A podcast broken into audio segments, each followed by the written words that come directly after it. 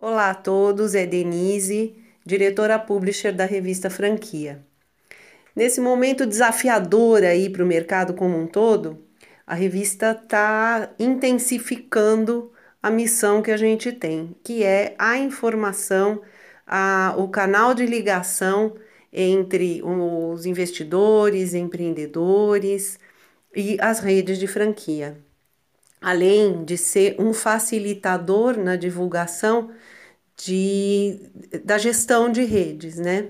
Então, o que a gente percebe é que no DNA do franchising já existe esta criatividade para a geração de novos protocolos, de um manual de sobrevivência, ah, tanto da via dos franqueadores, para criar ambientes de solução aí para sua rede de franqueados, tanto do caminho inverso de franqueados que criam soluções, passam para a rede e a gente consegue compartilhar é, essa rede do bem, vamos dizer, né?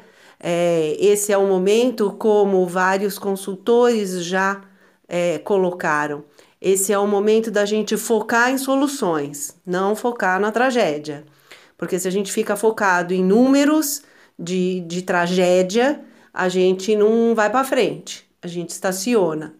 E então aqui a gente está lançando uma, uma série de podcasts para divulgar justamente essa rede do bem, divulgar e compartilhar soluções criativas para esse novo protocolo que a gente está vivendo neste momento.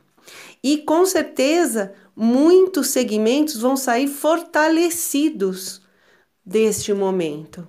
Outros segmentos vão criar esses protocolos de sobrevivência para poder se fortalecer daqui a um tempo.